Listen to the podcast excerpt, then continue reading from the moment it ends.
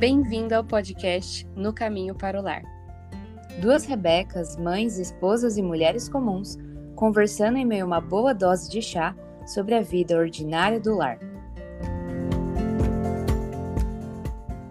Bem-vindos a mais um episódio. Hoje nós vamos estudar o segundo capítulo do livro Doze Mulheres Extraordinariamente Comuns, e esse capítulo é sobre Sara, esperando contra a esperança. E aqui ele coloca um versículo. E também a própria Sara, apesar de estéril e avançada em idade, recebeu o poder para gerar um filho, porque considerou fiel aquele que lhe havia feito a promessa. Hebreus 11, 11. E aqui nesse começo a gente queria lembrar só umas características sobre a história de Sara para contextualizar é, um pouquinho.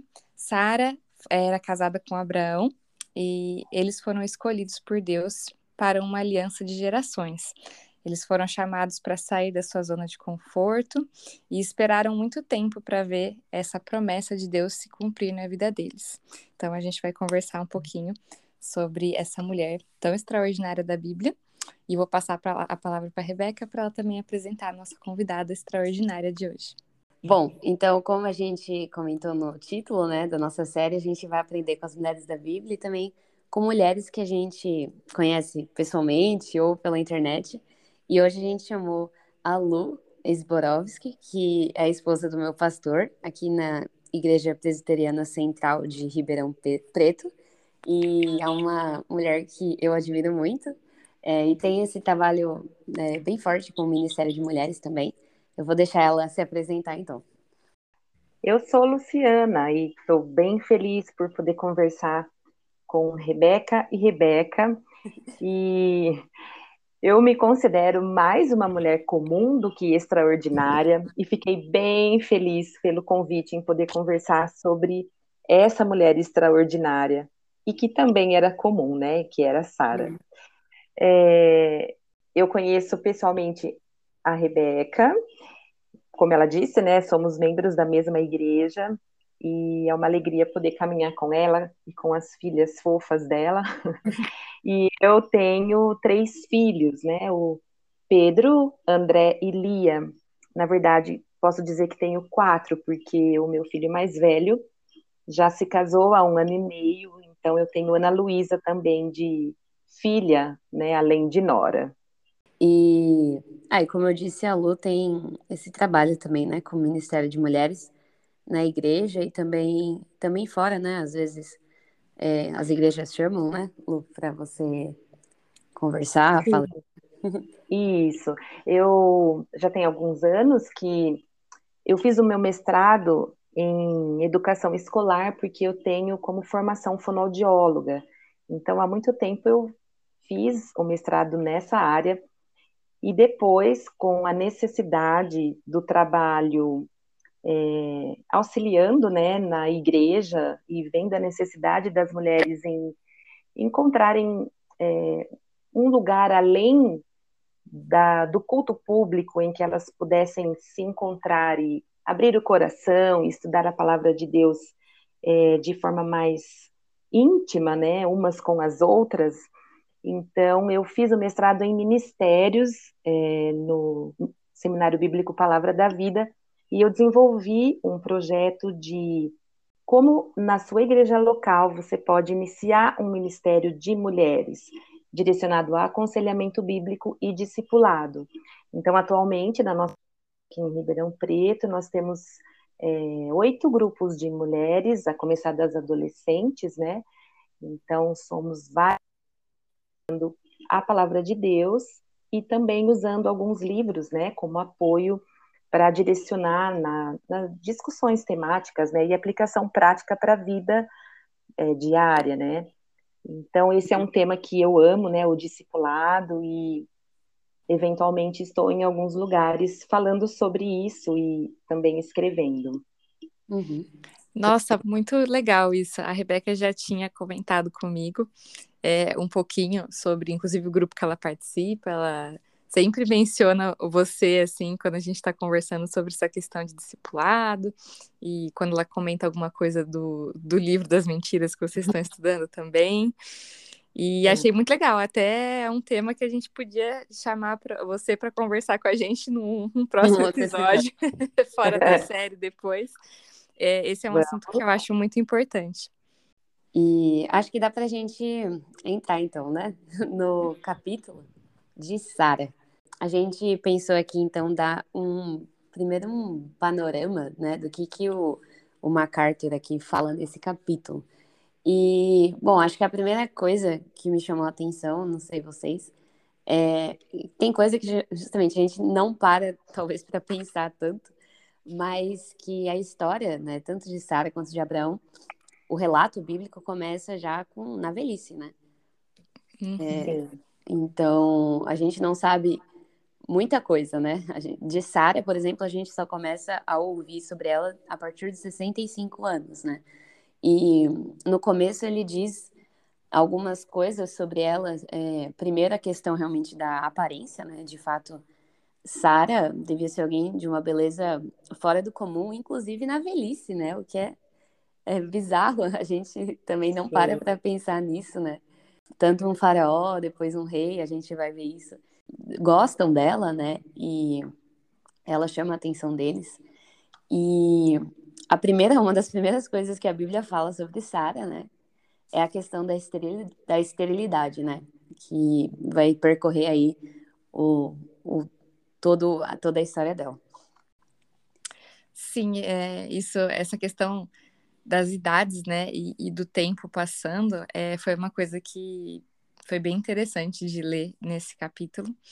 E outra coisa que me chamou um pouco a atenção também é, o jeito que ele coloca é, no comecinho um pouco sobre o, o, temperamento dela em alguns momentos do relato bíblico, né? E eu acho que é uma coisa que, de certa forma, a gente consegue se identificar muito, porque às vezes a gente cai nessa de, de ser impaciente, meio controladora, temperamental, são é, são batalhas do mundo feminino mesmo. Uhum. Então, é, quando ele coloca isso, traz ela para uma perspectiva onde a gente consegue se identificar com as batalhas dela de uma forma geral, né? Não só nessa questão da espera para ter filhos também. Então, achei, achei interessante isso. É, e, e demais, né? Como traz muito perto de nós uma mulher comum, que é a uhum. proposta do livro mesmo, né? Porque é, vejam como ele faz muitas menções a características dela, tanto positivas quanto negativas, né? Então, isso que a Rebeca falou é, é bem interessante, porque ele usa megera, manipuladora, mimada, né? E aí eu fiquei pensando é, como que a gente é vista pelas pessoas, né? se escrever sobre a nossa vida, o que será que iam falar sobre nós, né? Porque certamente são coisas que são marcantes, né? Então, é muito interessante, porque é lógico que a gente gostaria que falasse que nós somos mulheres extraordinariamente lindas, né? Mas muito além dessa característica física, que era realmente um ponto bem marcante em Sara, independente da idade dela, né, como vocês já falaram, mas tem essa é, esse ponto muito marcante que ela era estéril e não tinha filhos, né, hum. que é algo bem que identifica mesmo Sara, né? E aí eu fiquei pensando, né, o que será que me identificaria hoje, né, nesse sentido, né? Ah, Luciana, aquela que né? Uhum. Acho que é mais que vale a gente pensar, né? Nossa, perfeito. É verdade.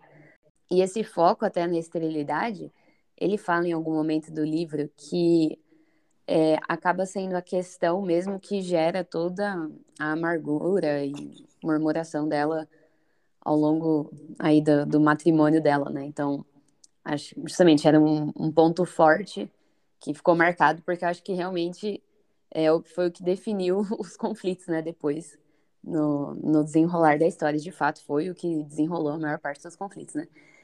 É, acho vale mencionar aqui também que ele começa contando da, da história mesmo, né, de Sara e de Abraão, e acho que a maior parte das pessoas sabem, mas que Sara era meia-irmã de Abraão, né, e ele comenta nessa parte que nessa época não era incomum, né, que houvesse casamento com parentes próximos. De, de fato, era até esperado, né, porque no começo mesmo isso devia acontecer, né, se a gente pensar logo ali com os filhos de Adão e Eva, por exemplo. E só depois mesmo que é, há é, ordenanças contra, né, o incesto. E como a gente disse aqui também, Abraão, é, o relato dele também só começou quando ele tinha 75 anos, né? E nessa parte entra uma coisa que também chamou a atenção é, da gente, de mim e da Rebeca, quando a gente estava conversando, a questão de que a cidade natal de Abraão, né, que era Ur dos Caldeus, era um centro urbano, né? E, na verdade, uma cultura pagã bem forte, né? É, tinha bastante idolatria ali, pelo jeito. E, então, na verdade, Sara e Abraão não foram, assim, itinerantes, nômades, né? a vida inteira. É, foi bem chocante é, essa mudança de vida que eles tiveram a partir do chamado de Deus, né? Sim, e começar essa jornada, é, sair da zona de conforto. É, aqui ele coloca, né? Eles estavam perto de 65 anos, mais ou menos. É, quando a gente para para pensar hoje em dia, é, é, muito longe da nossa realidade, né? Pensar em alguém de 65 anos mudando completamente a vida. Claro que as pessoas naquela época viviam bem mais, mas é, é realmente uma mudança muito grande. E eles foram dispostos, né? Eles aceitaram o, o chamado de Deus e foram. Uhum. Sim.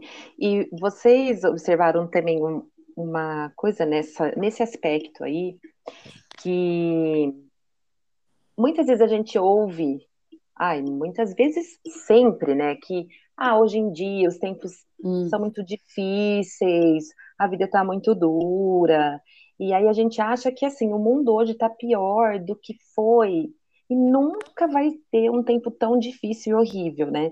E quando a gente vê a contextualização cultural e daquele momento, porque a Bíblia deixa isso justamente para que a gente não leia isoladamente, né, mas no contexto que, inspirado pelo Espírito Santo, ela foi escrita, é, ali também eles não estavam vivendo um momento tranquilo, né, assim, para que eles tomassem uma decisão, né, eles estavam seguros, né, no sentido de confortáveis nessa zona de conforto, porque eles estavam ali com os parentes, tinham a terra onde eles estavam era deles, né? Tinha essa segurança, né?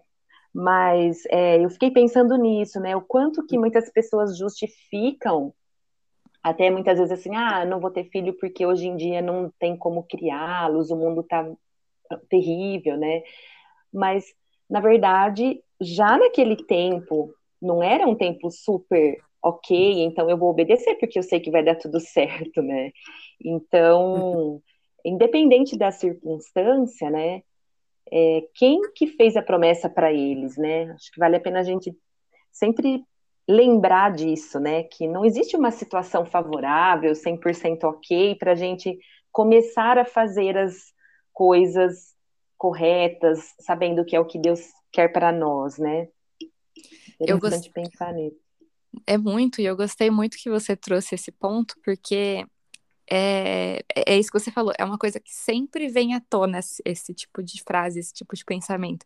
E eu já me peguei várias vezes é, contra-argumentando, assim, falando, gente, mas o mundo sempre, sempre esteve no maligno, as situações sempre foram desfavoráveis. Eu não acho que a gente tem que entrar é, nesse tipo de pensamento de ficar pensando que outros momentos era melhor para isso ou para aquilo, porque a, a gente tem que encarar é. as circunstâncias que a gente está hoje, entendendo que do lado de cada eternidade as coisas não vão ser perfeitas, as situações não vão ser perfeitas, nem são para ser, né? É, e a gente tem que começar a fazer hoje o que a gente foi chamado para fazer, né? É, como, como a situação é apresentada a nós. Sim. E também, Rebeca, você, vocês falaram, vocês duas, né, sobre a idade, né, que eles tomaram essa decisão.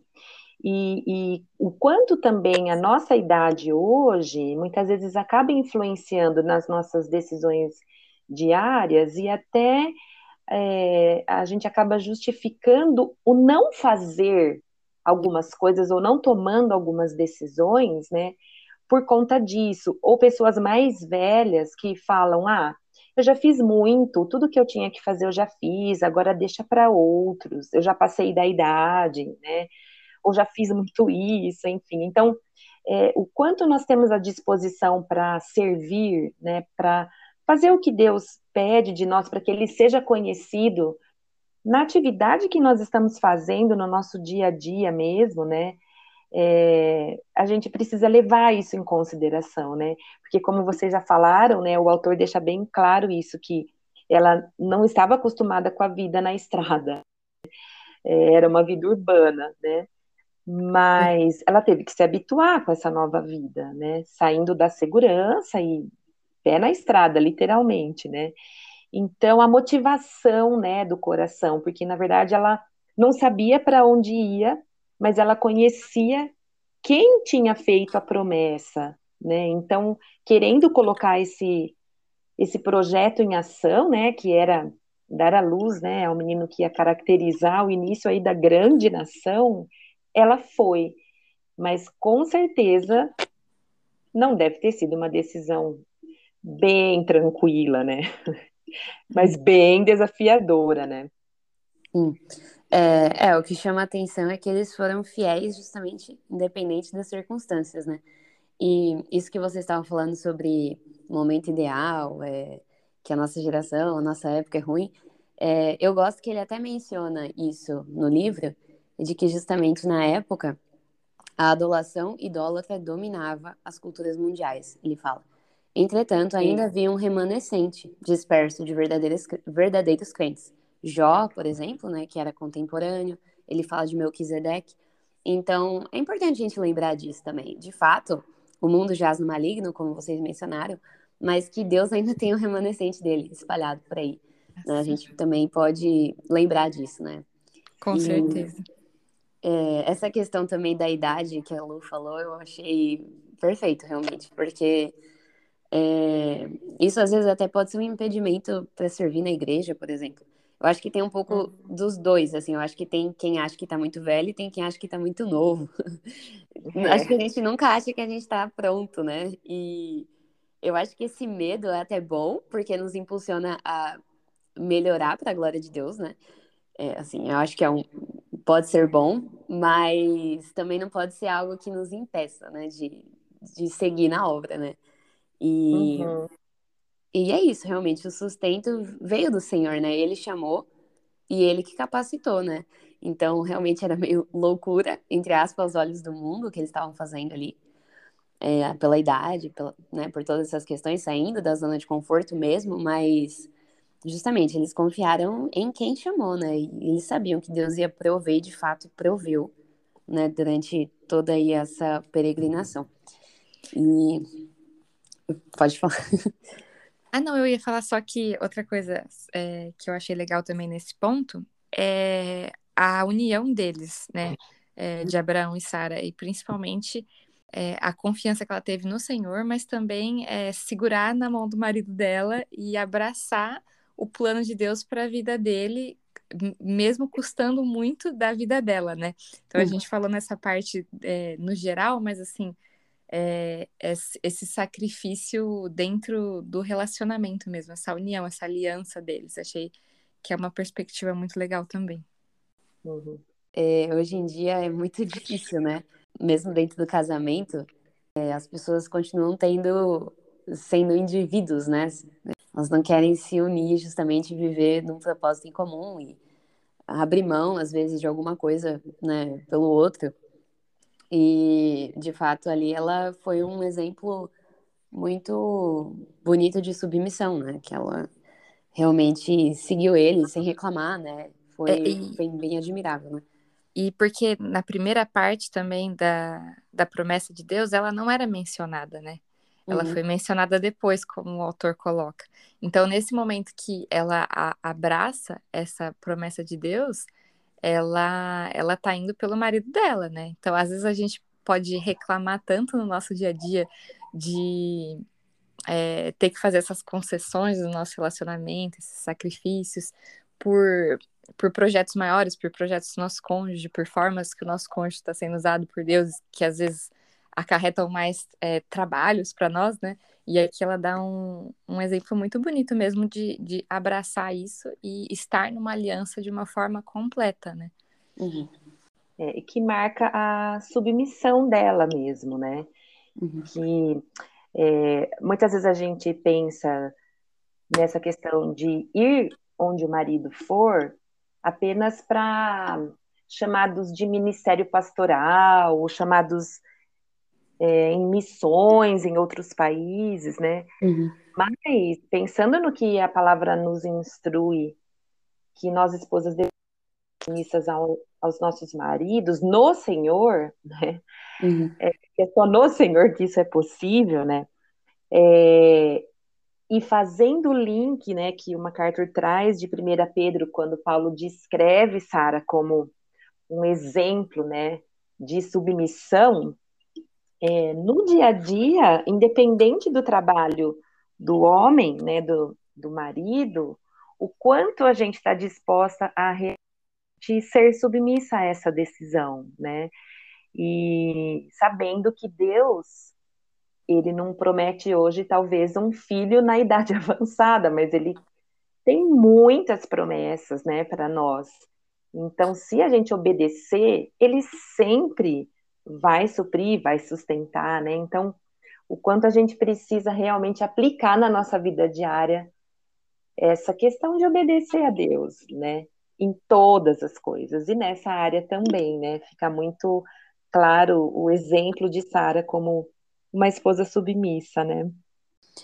E como a Rebeca falou, realmente no começo ela não foi mencionada, né, na promessa que Deus estava fazendo.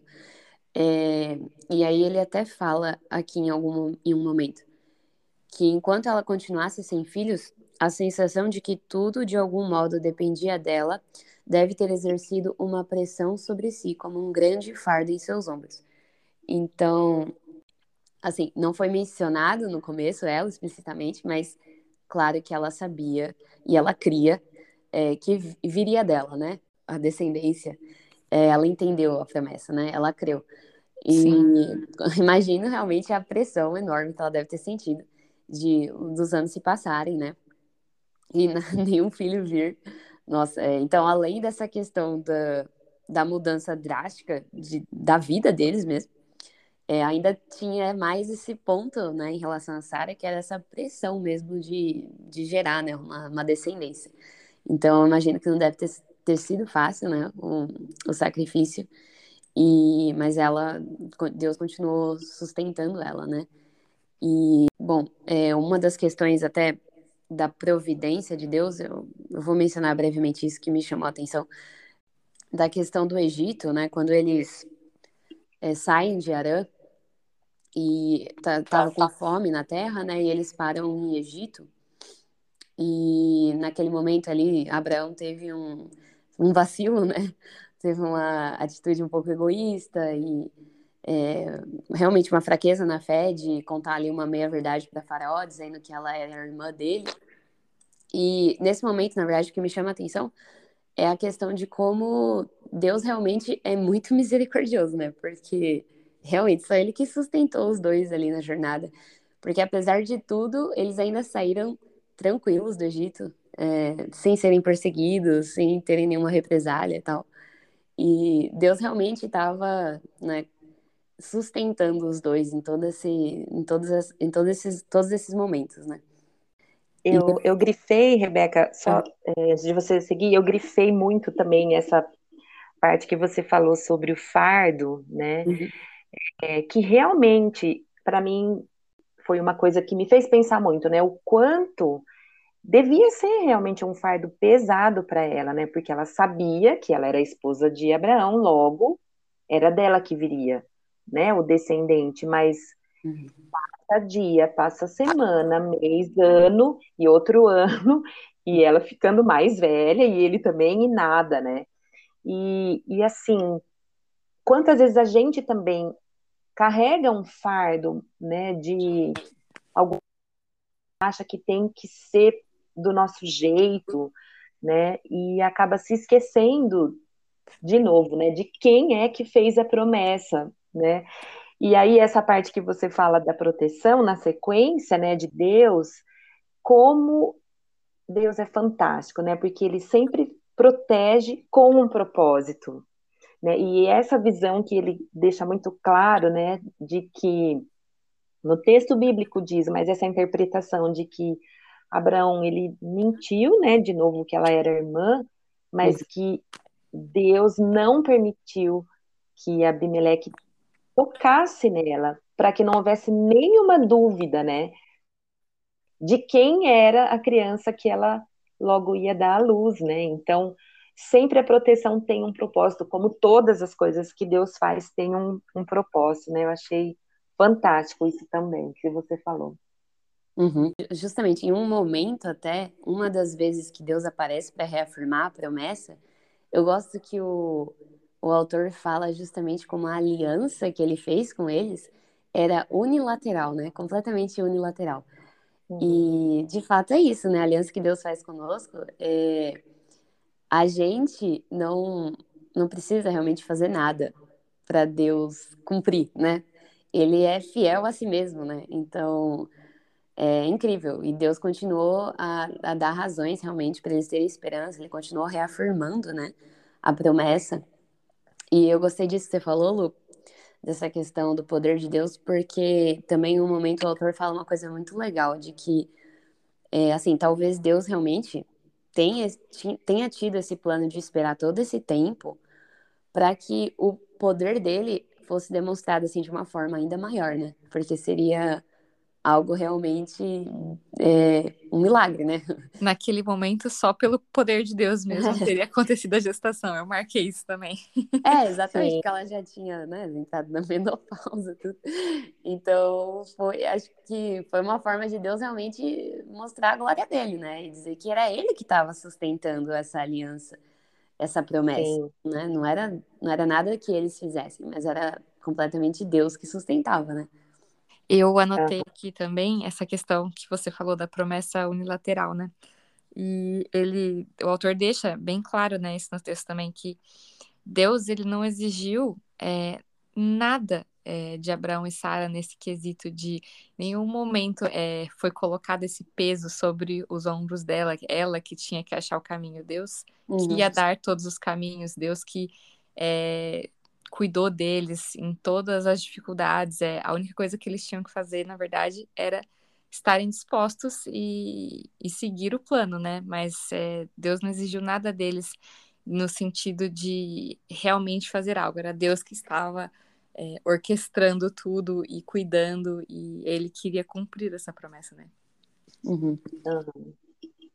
Eu até lembrei, se você falou de orquestrando, que tem um livro da Elizabeth Elliot, acho que eu já mencionei até que uma vida de obediência, ela fala que o projeto, é, a orquestra, vamos dizer assim, é de Deus, né? Mas ele nos chama ainda, é um privilégio, né, ali para tocar, vamos dizer assim. Mas tudo já foi é, estabelecido por ele, né? O que a gente vai tocar, como, quando. Então, enfim, o plano é dele, né? E, a, e ele ainda dá o privilégio da gente participar. E Bom, e aí, como a gente já sabe, a Sara justamente não conseguiu aguentar, né? que Deus cumprisse no tempo dele. E acho que foram 13 anos que se passaram, desde, né, ela tinha 65, então acho que com 77 anos, é, que ela resolve é, dar Agar, que era a serva dela, para Abraão, porque acho que na cabeça dela ela achou que já que a Agar era propriedade dela, né? Se Abraão tivesse um filho com ela, então meio que seria dela, né? Então ela tentou dar um jeitinho. E, de novo, esse problema que a, mulher tem, né? Isso, eu pensei muito nisso, acho que a Rebeca também mencionou isso. É, a gente tem essa tentação muito forte de controlar as coisas, né? É, a gente vê isso em Eva também, então é complicado. Uh, acho que é um, um, problema que se repete aí. Eu até anotei aqui que é, ela meio que tenta assumir o papel de Deus, né? É, bom, já que essa promessa tem que se cumprir, eu tenho que mexer os palitinhos aqui para ela se cumprir, porque está demorando muito, então eu tenho que fazer alguma coisa para isso caminhar. é porque a gente tem muita dificuldade de esperar, né? Uhum. E não aleatoriamente, quando Rebeca leu o título do capítulo, o subtítulo é Esperando contra a Esperança. Né? Então, uhum. assim, a espera é algo que a gente tem muita dificuldade, né? Porque a gente vive num mundo e isso não é de agora, porque já falamos isso há pouco, né? Já sempre foi assim, né?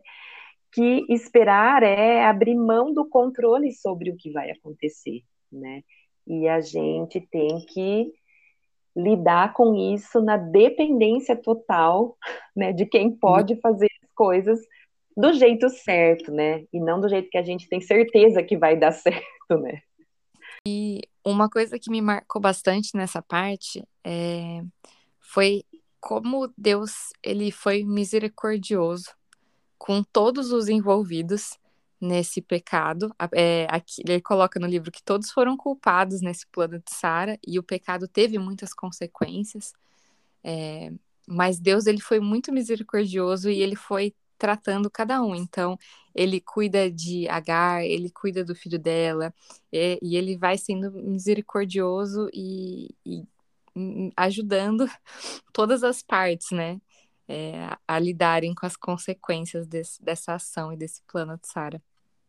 É, me chamou a atenção essa questão da graça também, porque Deus ainda assim promete, né, que Ismael ia ser pai de é, muitas nações e duas vezes o anjo aparece para Agar, né? da primeira vez, quando ela é expulsa, aí ela volta, né? E justamente Deus tratando ali Agar também, né? Porque Agar estava sendo insubmissa Sara e Deus fala: opa, você também tá errada, né? Volta lá para sua. Sim. Pra sua. É, até esqueci a palavra. Senhora, eu acho. Senhora.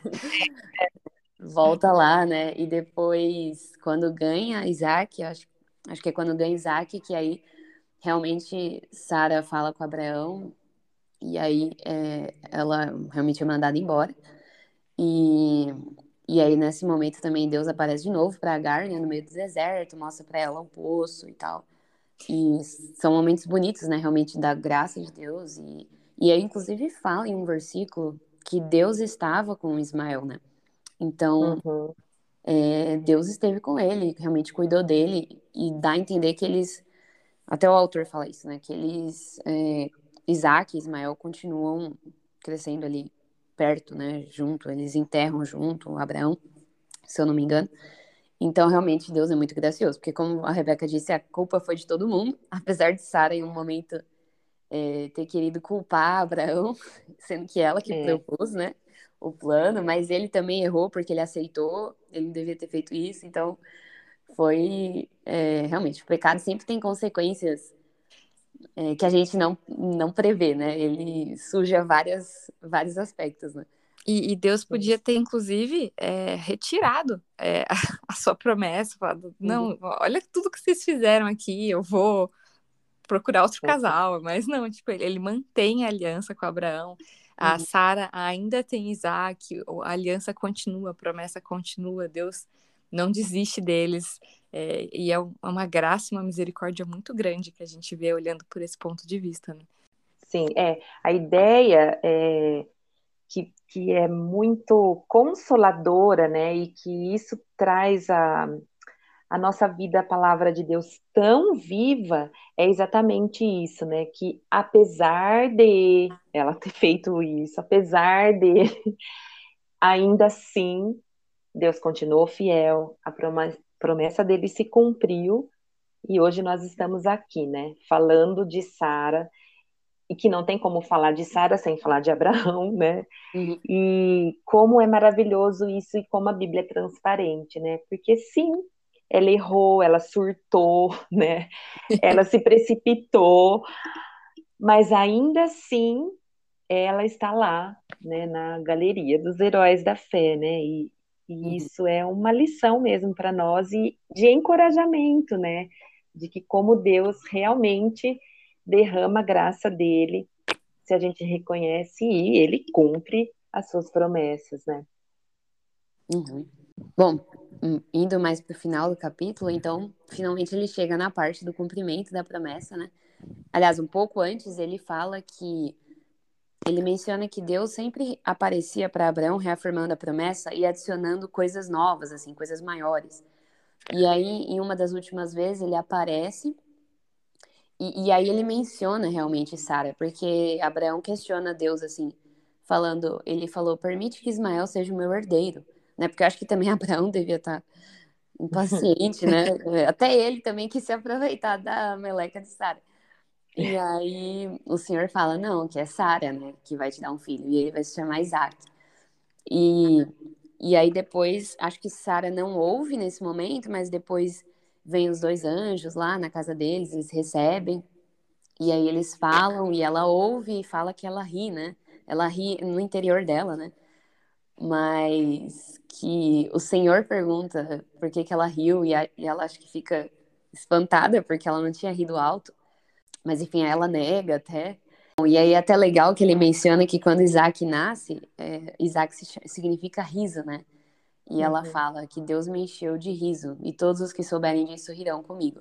E aí o autor diz: foi assim que ela confessou a risada que tinha tentado negar anteriormente. Foi engraçado, né? Que ela talvez tenha sido ainda um pouquinho irônica, fez uma brincadeirinha. Mas é, é até nessa parte é, me chamou a atenção que o autor diria até que o riso dela não necessariamente foi um riso de dúvida, mas mais de espanto, assim, de até de alegria, né? E realmente, assim, não dá para dizer exatamente o que foi, mas de qualquer forma a gente não pode negar que ela, sim, duvidou um pouco, talvez, ou vacilou um pouco, né, na fé, na promessa, porque ela tentou fazer o esquema com a Agar, né? É... Mas de qualquer forma, ela realmente continuou firme, né? Então, acho que é isso, a nossa jornada, né, na vida cristã é assim também, né? A gente vai, a gente tropeça, assim como Abraão, Sara, os dois tropeçaram, né? mas Deus que vai sustentando, né, os dois até o final, né, até o cumprimento. É, eu acho que esse riso era um, um misto, né, um mix, né, de, de felicidade, ao mesmo tempo medo, né, e incredulidade, mas ao mesmo tempo sabendo que, puxa, que bom que vai ser, né, eu acho que era um, um misto mesmo. Pensando que será que eu ia rir também, né? Porque se coloca no lugar dessa Sara, né? Naquela situação. Então, realmente, é, é, saber o lugar dela naquela aliança, né? Acho que esse é o, é o ponto, né? Ela sabia, de novo, né? Quem estava por trás dessa promessa, né? Mas é muito interessante ela dar o nome para Isaac, exatamente de Isaac, né? Então, uhum. interessante. A gente mencionou já no último episódio que a gente fez um, três perguntinhas assim para nortear, para aprofundar mais as personagens, né? E, bom, a primeira pergunta é: o que Sara nos ensina a respeito de Deus de nós, e de nosso relacionamento com Deus? É, eu vou falar rapidinho a minha, depois a, a Lu pode falar dela e depois a Rebeca. Mas eu coloquei uh, a primeira coisa que essa história nos mostra sobre Deus é que Deus é fiel, justamente o que a gente falou aqui, e cumpre as suas promessas no tempo dele, né? Então acho que esse é o foco é, que me marcou, de que não é no nosso tempo, né? E que aos nossos olhos pode parecer muitas vezes que ele esqueceu da gente, ou que ele não se importa, mas não é verdade, né?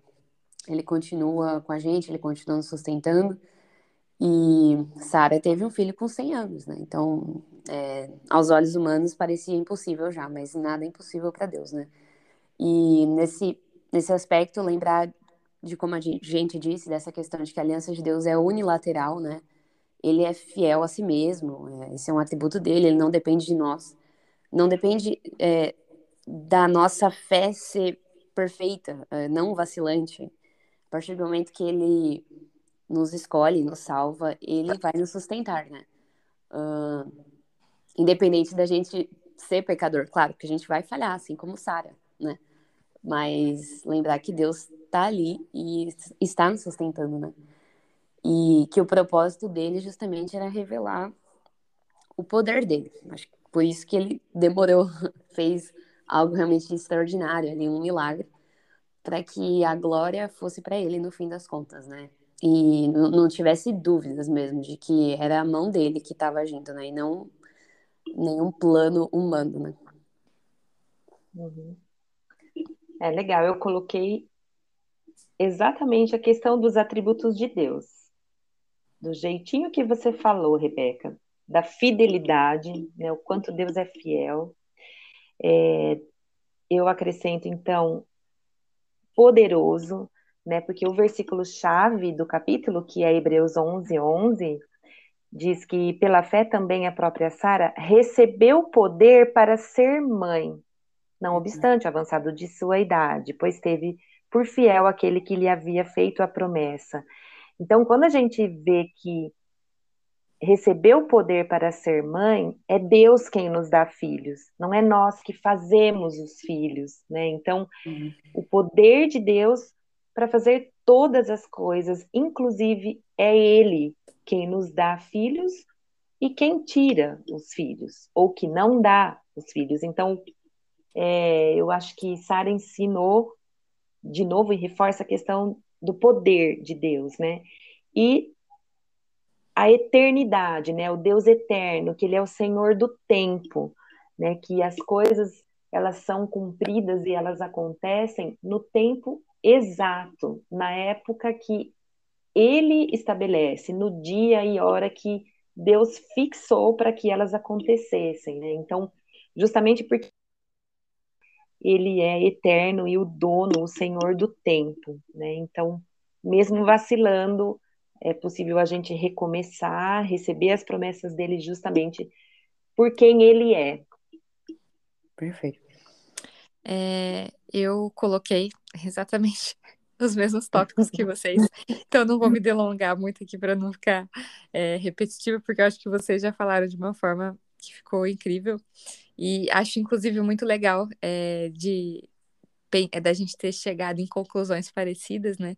Porque é isso, né? Todas nós conseguimos ver toda essa é, esses atributos de Deus e esse poder e fidelidade, e graça, misericórdia e tudo que Ele trabalhou nessa história, né? Uhum. É, aliás, eu também tinha colocado mais uma questão é, dessa questão de que Deus, Ele que nos sustenta e nos capacita para a obra, né? É que eu, eu lembrei até daquele versículo de Filipenses 1,6: Estou plenamente certo de que aquele que começou a boa obra em vós há de completá-la até o dia de Cristo Jesus. É, porque, como a gente já disse aqui várias vezes, eles eram uh, idosos já, eles não estavam acostumados com isso, mas Deus que chamou, Deus ia sustentar, né? como a gente mencionou, ele não permitiu que Faraó tocasse nela, nem que Abimeleque. Então, realmente, Deus foi é, bem protetor, né? Ele cuidou para que tudo acontecesse da forma dele. A segunda pergunta uhum. que a gente colocou aqui é: ao estudarmos sobre Sara, com quais pecados, tentações somos confrontadas? É, eu coloquei muito essa questão do, do nosso imediatismo, né? A gente. É, eu fui muito confrontada com essa questão de. essa dificuldade que a gente tem de, de esperar, de aquietar nosso coração. Às vezes a gente quer as coisas para ontem, né? E acho que é uma coisa muito da, da, desses tempos que a gente vive, né? Tudo é muito rápido, então a gente, esse nosso imediatismo ele fica ainda mais exacerbado. É, coloquei também essa nossa vontade de resolver as coisas, tomar a frente, né? É, é uma coisa que a gente já mencionou aqui no podcast, às vezes nós como mulheres a gente é meio multitarefa, a gente quer ir fazendo e às vezes a gente se atropela pela, pela essa vontade de controlar e de fazer pelas nossas próprias mãos. Às vezes a gente não para para pensar muito sobre o que a gente está fazendo, a gente só vai resolvendo e a gente erra muito nisso, né?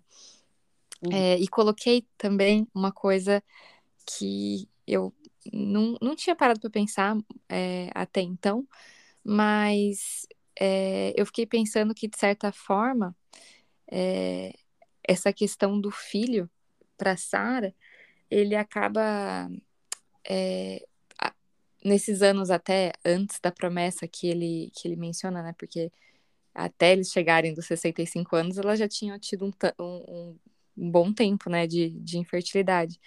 é, essa questão acaba até se tornando um ídolo no coração dela, né? Tipo, a, em vez da identidade dela estar em Cristo, ela está sempre procurando a identidade dela nisso, que ela não era mãe, que ela era infértil, fala que a vida dela foi uma tortura em muitos momentos por isso.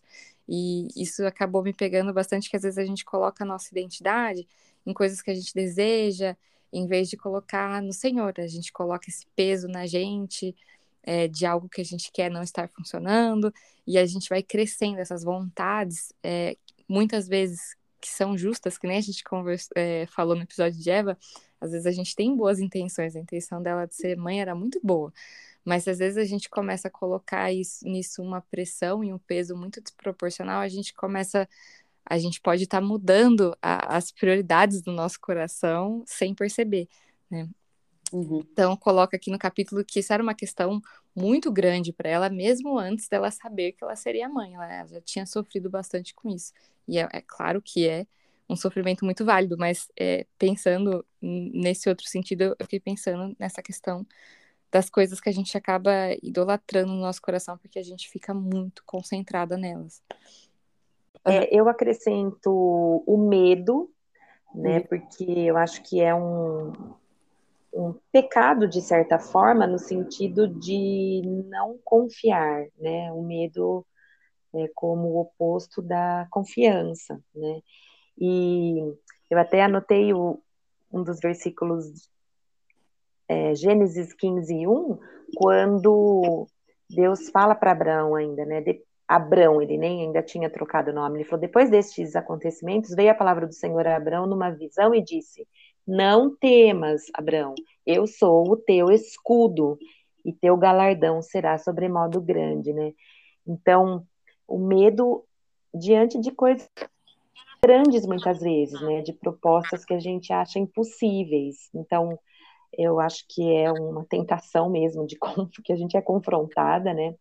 Aí a ansiedade, justamente nesse tempo de espera, e que daí ela traz junto controle, né? O nosso desejo de controlar.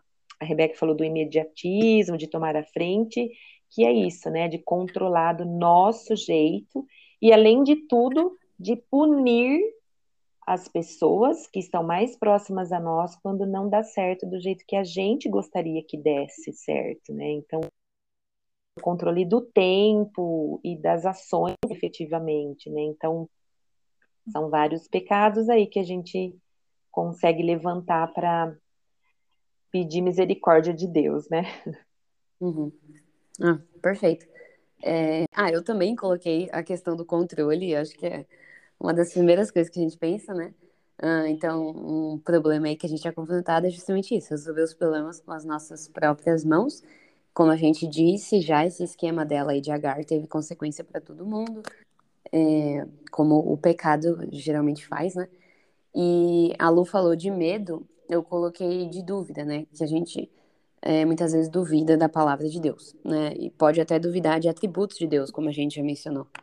E, de certa forma, a Sara teve um, uma dúvida, um receio, ela também foi meio vacilante quando ela tentou fazer essa questão de Agar. De certa forma, é ela demonstrando uma dúvida, né?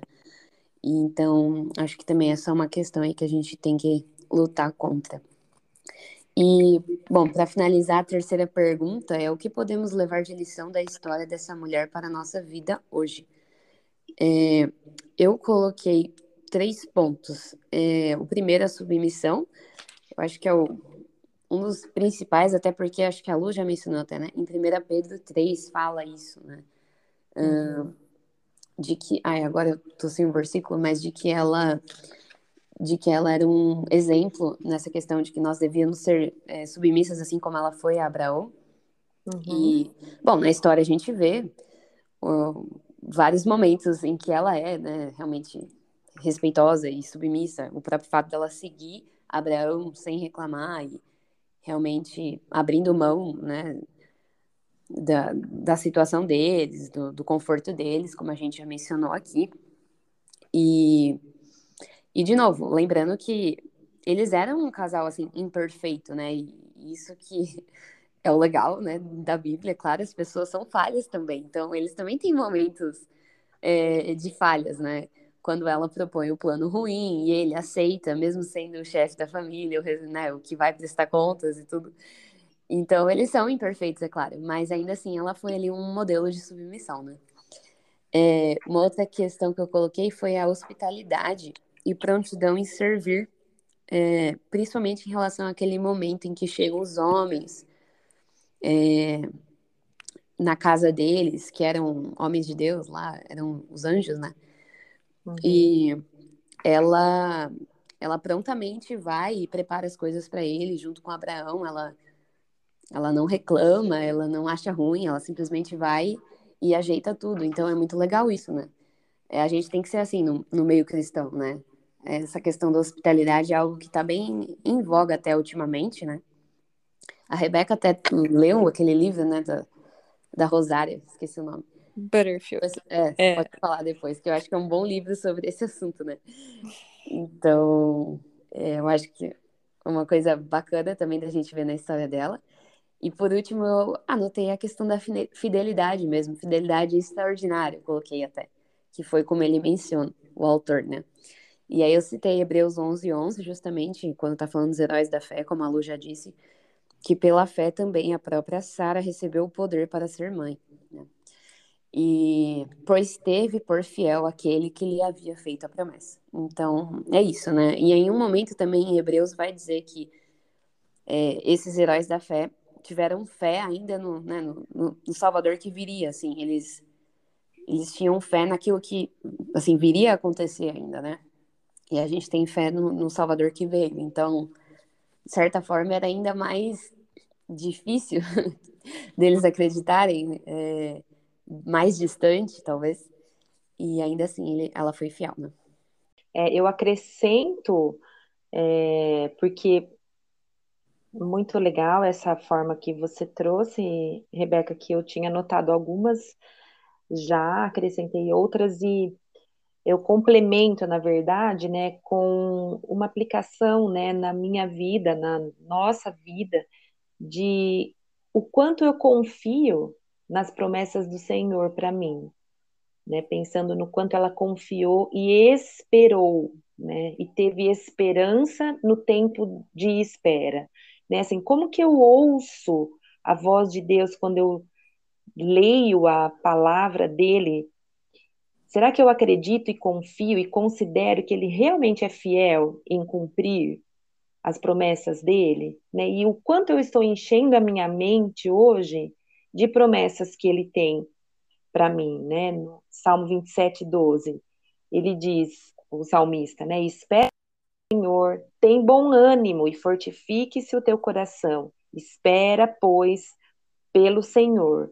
Então, é, para mim a lição maior é a espera mesmo, né? O quanto a gente precisa aprender a esperar, porque a gente sabe quem é que está fazendo as promessas e a palavra dele é cheia de promessas, né? Ele fala para a gente não temer, porque ele é conosco, né? Ele é o nosso Deus. Então, essa questão de confiar na promessa do Senhor eu coloquei alguns pontos parecidos com, com vocês também. E uma das coisas que me pegou tem a ver com essa última fala da Lu, é, que eu acho que dá para a gente levar muito como lição para a vida. É, é até um, um subcapítulo que ele coloca é, nesse, nessa história de Sara, essa questão dos anos de silêncio, né? Então, é, essa espera também é em meio a silêncios que Deus coloca na nossa vida. A gente vai passar por momentos de espera sem respostas e a gente tem que ser confiante nesses momentos onde a gente não está necessariamente é, ouvindo respostas de Deus. Às vezes a gente se sente sozinhos nesses momentos. Já tive momentos na minha vida onde eu falo que Deus me colocou numa sala de espera. E essa sala de espera estava silenciosa e eu não sabia muito o que esperar daquela situação que eu estava vivendo, mas a gente tem que é, aprender mesmo, né? A estar nessas salas de espera que Deus nos coloca durante a vida e saber esperar esses silêncios, porque as respostas de Deus elas vão chegar, né? É, sendo o que a gente espera, sendo o que a gente não espera, mas as respostas vão chegar, mas vão ter momentos que vão ser mais silenciosos. É legal a gente saber lidar com esse silêncio, muitas vezes confiando nas promessas, lembrando que quem Deus é, que foi uma coisa que você falou também, Lu. Em relação a essa questão da hospitalidade que, que a Rebeca falou, eu também tinha notado isso. E uma coisa que eu fiquei pensando muito na hora desse relato é que muitas vezes quando a gente vai receber uma visita assim inesperada que chega e principalmente se é nosso marido que, que traz a visita do nada e vira pra gente falar, ah, vai lá preparar uma comida para eles. Como seria a nossa reação nesses momentos? Né? Nossa, mas não tem nada para preparar, olha a situação da casa. É, passaram várias coisas meio é, nesse sentido, assim, de o que, que ia passar pela minha cabeça nessa hora, né? E é realmente um exemplo muito bom de, de submissão, de serviço e de hospitalidade. Então, ela foi, recebeu essas pessoas, parou tudo que ela estava fazendo e foi lá preparar o que comer e o que beber para eles, né? Da melhor forma que ela podia naquele momento. E o último ponto que eu coloquei foi o bom ânimo, é, que foi uma coisa que vocês mencionaram também, é, que o autor ele coloca né, no finalzinho desse, desse capítulo que ela não se deixou, ela não deixou o coração dela se fechar. Ela podia, é, até por ter sido criada numa cidade onde tinha muito paganismo, ter se voltado para isso em meio a todos esses anos, ter deixado a fé dela, mas ela manteve o bom ânimo e por mais que ela tenha tido vários momentos onde ela se deixou levar pelas emoções dela, ela teve é, essa confiança no Senhor e ela teve um bom ânimo ao enfrentar o dia a dia, as dificuldades do dia a dia, as esperas e o servir com alegria, né? Então, até ele coloca aqui no final que ela é conhecida por esse espírito dócil e tranquila. É, é, ele coloca isso no finalzinho. Então, achei legal essa parte da gente levar para o nosso dia a dia, né? Como encarar é, esses momentos e mantendo esse bom ânimo e não deixando nosso coração se endurecer com as dificuldades e com as esperas. Perfeito. Uhum. É, nossa, acho que ficou muito bom. assim, eu gostei muito. É, dá para aprender muito mesmo. E muita coisa aí para a gente refletir na nossa vida, né? Foi muito bom, Lu, essa participação aqui. Obrigada mesmo por ter aceitado o convite. E... Muito bom mesmo. Foi muito especial. Gostei muito de conversar com você pela primeira vez aqui. Aprendi muito com vocês.